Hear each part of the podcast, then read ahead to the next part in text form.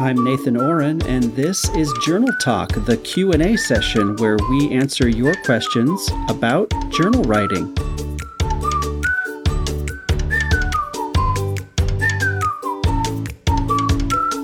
Thanks again for joining us on another episode of Journal Talk Q&A. I'm here with the legendary Susan Borkin, psychotherapist, author, and speaker. Did I say that right? Is it psychotherapist, Susan? Yes, that's right. right. Some people I get was... confused between psychotherapist and psychologist and psychoanalyst. Can you tell us uh, in a nutshell what's a psychotherapist? A psychotherapist is a person with a master's degree trained in either social work or my licenses in marriage, family, child therapy. And a psychologist usually has a PhD and a psychiatrist is an MD. And that's just a real quick version of that. We all do therapy. We all have training in psychological processes. So I see. psychotherapist is usually what I use. I wonder in an alternate world what I would have ended up being because I'm attracted to all those things. And I've known from a young age that's kind of where I belong.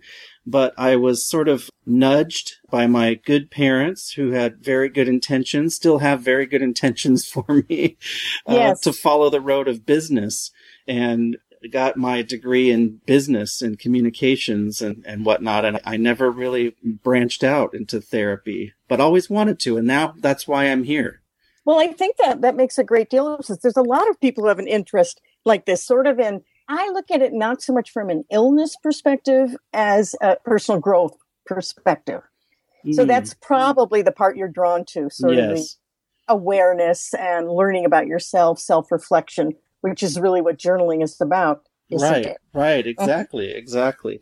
We've got some really great questions lined up, and I'm so glad you're here, Susan, because I've kind of been holding on to a few of these related questions that have to just what you said. Like, I, I don't want to touch the ones that sort of have to do with illness and, you know, people diagnosing themselves. I, I feel like I'd have to come on and say I'm not really a therapist, but hey, now I've got a therapist on the show. Yes, so, you do. So, so I've got a bunch of questions for you. okay, sounds good. All right, and we have a, a professional reader to read these questions too, because it's it helps give them a little voice. So people write in, or they can call in. Either way, I have them read. So let's listen to this question about anxiety. Hi, Nathan. This is Patty. I wanted to thank you for your program. I really, really enjoy all the interviews you do. Uh, now, my question for you is I've heard about how journaling can help with anxiety, and I'd like to know more about specifically how that works. I myself have suffered from panic attacks in the past, and it's not something that happens often, but I'm becoming increasingly interested in uh, learning how to keep myself from stress and, and worry. I like writing things down. I find it's a great way to keep myself organized, but uh, I find sometimes it gets a little overwhelming and just contributes to my stress uh, rather than relieving my stress, you know? So um, I was wondering what suggestions do you have for those type A personalities like myself? Well, I think that's um, a really good question. First of all, just to kind of form a basis or a kind of container for this, everyone is anxious at some point or another. I mean, that's just kind of a given. So everybody at one point or another feels that. What I'm concerned about is if you have regular ongoing anxiety, panic attacks, something like that, then it's best to see a qualified practitioner. Medication may be indicated. Mm-hmm. But as you mentioned in your introduction, Nathan, this is more for people who feel some anxiety some of the time and would like to feel better using journaling. So one thing that happens and what makes anxiety different in terms of using it with writing is if you keep writing about your anxiety in the usual way of, you know, dumping things out, free form writing, yes. expressing your anxiety is very easy to stay in that cycle of of anxiety. Mm-hmm, so it's it's mm-hmm. sort of mm-hmm. like you're writing in circles. And and so we're going to take a little bit of a different approach to that. And there's something that's been used for many years, and it, it works quite well for anxiety, and that's called cognitive therapy. So this is therapy that is not about feeling so much. It's more about left brain, what's going on in your head. Mm. So cognitive therapy can be really useful. It gets away from the feelings and more into your thinking. And it is a powerful tool. So I'm going to suggest a model. There are many people who have worked with this model. The one that I prefer, I kind of call ABCDE. It's based on um, Ellis. And I'm going to read just a really quick definition of it. Okay. This is called the ABCD model. And then I'm going to break it apart. Does that sound yeah, okay? that sounds perfect. Thank you. So in writing, what I would suggest someone does is to start describing the activating event or the situation that's caused you discomfort. So if something is going on and you can identify it, my boss yelled at me, my dog bit me, you know, something that upset you at the beginning, Mm. that's what you start with. That's like point A. The thing that follows is point B, which is you write down the beliefs you have because of that situation or event. Mm. I'm going to go through all these and I'll give an example. The third thing is to write is point C, which is you write down the consequences of those beliefs. And then the next point is the disputation of those beliefs. So you argue basically with yourself. So this is a Mm, kind of a mm. cognitive process.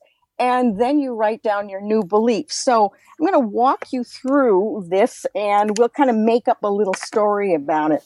So let's start with A. A is the activating event. So, for example, say someone is uh, in a work situation, they had uh, made a proposal, they were expecting to get a contract, and they didn't. Mhm, So mhm. this can be the activating event that actually sets off the anxiety because it's not necessarily just the activating event. It's part B, the belief, the belief that this must mean I am stupid. The material isn't Mm, good. mhm. I'm not worth. You can see how easily we can go from this thing happening to that must mean this. We do it all or the time. reinforcing a belief that I may have already had before this uh, event, like um, my boss doesn't listen to me. Uh, Right. I'm a woman. I'll never be heard the, equally in the workplace. Exactly. like- yeah. See, I told you. That's what you're saying to yourself. This Mm-hmm. is a belief, but you see how the activating event point A becomes the belief. Yes. But what happens with that, and here's where the anxiety, I think, comes in. There are consequences of that belief. So that's point C. Consequences of belief would be something like, I don't want to try that again. This is Why never going to work. Yeah. This is never going to, hasn't worked before. See, I told you it's not going to work now. Why bother? I'm quitting. So do you see that that belief then causes a whole series of consequences? Yes. Now, here's the intervention. Here's where it can kind of get fun. You begin to dispute that. You basically have a little argument or discussion with yourself, and you can Mm. write all of this out on paper. I even have a worksheet. There's a, a description of this actually in my book, The Healing Power of Writing. It's the, called the ABCDE model. It's on page 84. Okay. And there are work there are worksheets in the back of the book so people can use that as a way to set this up. Here's my favorite part. It's the disputation, part D. I'm probably not stupid. I mean, really, how would you have gotten as far as you did if you're stupid? Mhm, mhm. Um, how do I know the material isn't good? This guy rejected it. He didn't like it, but that doesn't mean it's not good. Mm. you see how we? So you start arguing it with yourself. You're like a your own um, lawyer. yeah. Or the- or you the be like inner team. critic meets inner coach.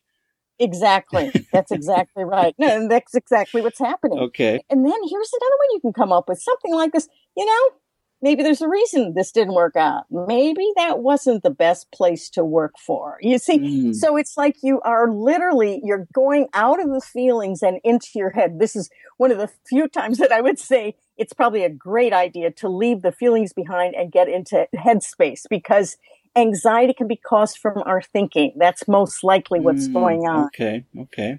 And the final thing is, I can't decide with the point E whether it should be an effective new belief or an empowering new belief. So I'm going to call it both. Okay. We'll call it an effective and empowering new belief. You know what? This may have been the wrong time and the wrong place, and you know, it's okay. Or if you're really able to do this, this is fun. let's say, I, I think at the number's 34 for some reason. You're supposed to, when you go out in the world and you ask for something, you can get 34 no's because this time you got a no, you still got 33. Do you see what I mean? Yes. So it's, that's just one of the no's. So um, that ABCDE model based on cognitive therapy, it takes a few minutes to do. You have to kind of organize it a little bit, but it's very powerful. And once you do the disputation, you can't keep arguing the other way because you've seen the other side. And I love what you just said about sort of your inner um, critic meets your inner um, Coach, Your, yeah. your coach. I mean, that's exactly what happens. Exactly. Very good. And yeah, I also love the um, analogy or the image of the uh, getting a lawyer to come and speak on your behalf.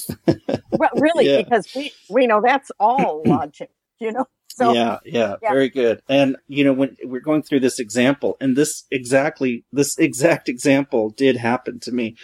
The empowering belief I walked away from with was, you know what? At least I planted a seed. right. You know, so the proposal didn't go through, but I planted a seed. So maybe next time this gets brought up in another way by somebody else, even it has more likeliness of taking root because I at least planted some good seeds. I didn't follow this method. Of course, I didn't know about it until now, but thank you so much, Susan, for sharing it. And, and I, I also, I can see how, you know, public speakers, you know, people who get anxious speaking in front of groups, people who have a lot of work responsibilities or a lot of home responsibilities, working with children. Yeah, this has a lot of different places where anxiety usually uh, comes up. Right. And it's it, what's so beautiful is we don't have to go for this particular thing. We don't have to go outside ourselves and have someone else. You can can have someone help you with a disputation, but your brain knows. Your brain knows the answer. It Mhm. knows that you can say all those things or plant a seed, as you said, or Mhm. whatever. It's there. It's just a matter. What the writing does, of course, as we know, it makes it more concrete, and you can see it. It's like, oh, there it is Mm-hmm. in writing on paper. Yes. Yeah. Just like one of those quotes, I think it was, um, oh, I'm going to misquote Henry David Thoreau, probably, I'm guessing, said, I don't even know what I think about until I'm, I've written it down. Yes, yes, uh, yeah, yeah. No, that I, I get the concept, right? yeah, and that's true. I mean, many different people have said that, and and that's the idea is like you don't know what's in there until you write it down, and so that that absolutely applies here. I've got another idea. If you want another possible thing to do, and again, it's a writing down and observing yourself. It's a, you notice the pattern here of getting outside yourself to deal with the anxiety rather than becoming enmeshed or continuing with the anxious feelings. Mhm. Can I just share one more sure. thing here? Yes. Okay. So here's something I would suggest, and this is what I call a worry log. Now, if you're into it, you can set up an Excel spreadsheet. You know, people like to do things that way. I like things a little more artistic, but you can make a little, you know, little boxes and things. Mhm. And here's what I would do I would make a series of columns. And here, I'll sort of explain it this way. So you have a piece of paper or a spreadsheet. It has five different like columns or headings. Okay. And the columns would be something like this. Now, this is kind of a log, a chart. Date, the date the thing happened, the event, Mhm. time, the actual thought, how you felt physically, and how you felt emotionally. So, date, time, thought, the physical sensation, and the emotional sensation. Mm. And what you begin to do is if you keep track of these times when you feel anxious, you are likely to see a pattern. So let me give Mhm. you an example. All right. So the date is, say, I don't know, March uh, 6th or something. It's in the afternoon. And the thought is, I'm seeing my family Mhm. this weekend. Mhm. And so the, automatically we go immediately to tension in the back of my neck. Now I know you've never experienced this. I certainly never have, but just in case someone has, then what happens is after that we go to worry. So we got the physical, we got you see there's a setup. Yes. What happens when again taking it apart and almost like a little detective thing. Yeah. What are the clues that happen? So here's another one. Let's say it's uh, about dinner time, and you say to yourself, I don't know, you're putting dinner on the table for your family, and you say, Should we be eating better? I mean, like, I'm not sure this frozen pizza is really cutting it here. Mhm. And you're physically feeling a little blah, ah. you know, a little bloated, a little fat, a little not so great. Dizzy, mm-hmm, nauseous, yeah. Exactly. Yeah, from the white flour. I'm, you know, not making judgment. I'm just saying. And then you start to feel a little depressed. Okay, so what's that about? Or here's another one. This sort of that anxious blah ick feeling. This is early in the morning, and you think to yourself, you know, I could probably skip Zumba class. Really? I, do I have to go? and as you say that, you notice I'm lazy, I'm feeling lazy, I'm tired, and the emotion is blah, mm-hmm. sort of. It's a very professional word. Blah. blah. yeah. You see what I mean? And then let's. I'm going to take a completely. um I've got one. Good. Go. Guests are coming over. Uh-huh. And, and, my house does not look very nice. I've got boxes. I've still got things out. Did I flush the toilet? All right. Lots of thoughts for one little thing. And then how do you feel physically? I'm going to just ask you as though you were asking yourself. Um, tightness. Yeah. Stress. I guess uh, stress might be the emotional element of it. Physically, it's tension, tightness. I also get speedy. Like I got to take care of things. I'm jittery Right, right. Um, sort of like you're, yeah. Go take care of things. Yeah, like I got to go and right. take care of things. Right. So you can see where that thinking results in that feeling, mm-hmm. results in that action, which none of it's doing you any good.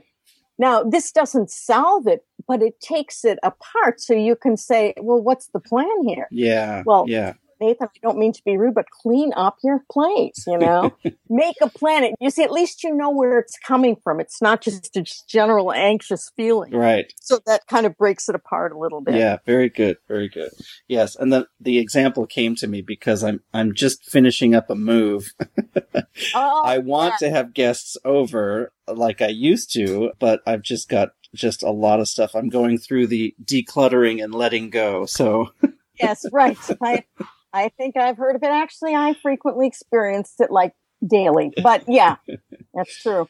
There's another just really quick one that is so easy that it's ridiculous, but we forget to do it. And I, I'm since I'd like to make up titles and words, it's called Nature Walk and Write. Mm. And I have taught this forever for classes, and I cannot tell you it is so much fun because what happens is people totally physically change. So what you might do is, you know, just again, center yourself, go out for a walk. If you've got a group of people or you've got a, people around, have people not talk to anyone. And just if you've got an issue, something you believe or feel is making you anxious, just let that be out there. Mm. And then walk amongst, if you possibly can be in nature, near water, plants, sand, rocks, something outdoors and just allow that in and make notes if things come to you mm, or not. Mm. But even taking your journal with you on a walk, I, I, do that all the time. I always carry a notebook.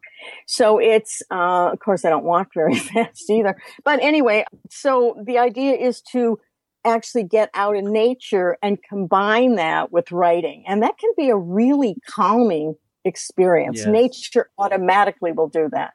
Very good. These are excellent ideas that will help people going through a temporary bout of anxiety over something. But honestly, and, and you know, you've said this already at the very beginning, if somebody is experiencing ongoing chronic anxiety, these would help. But I, what I'm hearing is don't confuse the journal writing for real therapy itself. That's right. It is, as I've always referred to it, it's adjunctive or an adjunct to therapy. So you can do that with a therapist. You can do that without a therapist. But the idea is that I personally do not believe that writing actually cures things, but it is a very, very powerful supportive thing. So, so yes, writing does have healing power, but you can't rely on that to actually fix something that's pretty serious. Yeah, I just wanted yeah. to clarify that. So good point. Yeah, very good. Susan, thanks again for joining us on another episode of Journal Talk Q&A. Tell us how we can reach you and how we can get a copy of this book. Okay. There are two different websites, Nathan. First is susanborkin.com. The second is healingpowerofwriting.com. Excellent. All right, we'll look for you there. And thanks again for your time, and we'll see you on another episode. Thanks so much.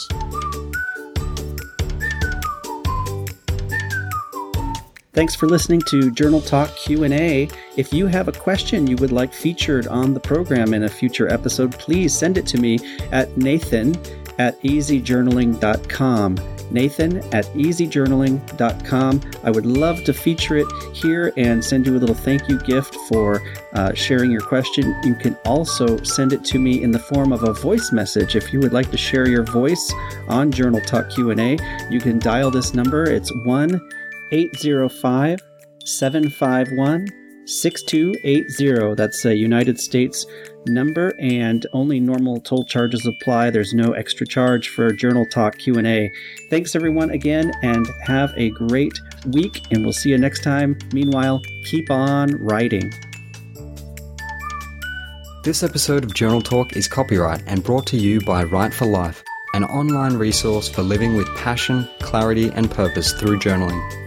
Visit our website at www.write, spelled W-R-I-T-E, the number 4, life, L-I-F-E, dot U-S. Thanks again for listening to Journal Talk.